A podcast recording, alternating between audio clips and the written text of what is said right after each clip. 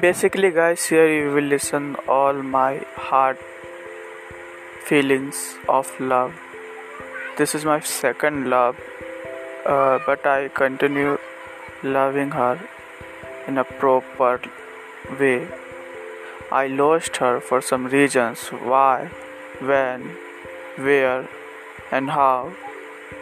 In this broadcast, you will listen and please listen all episodes carefully. After then, decide what should I do now because it's live, not earlier. It's continue happening in my life now.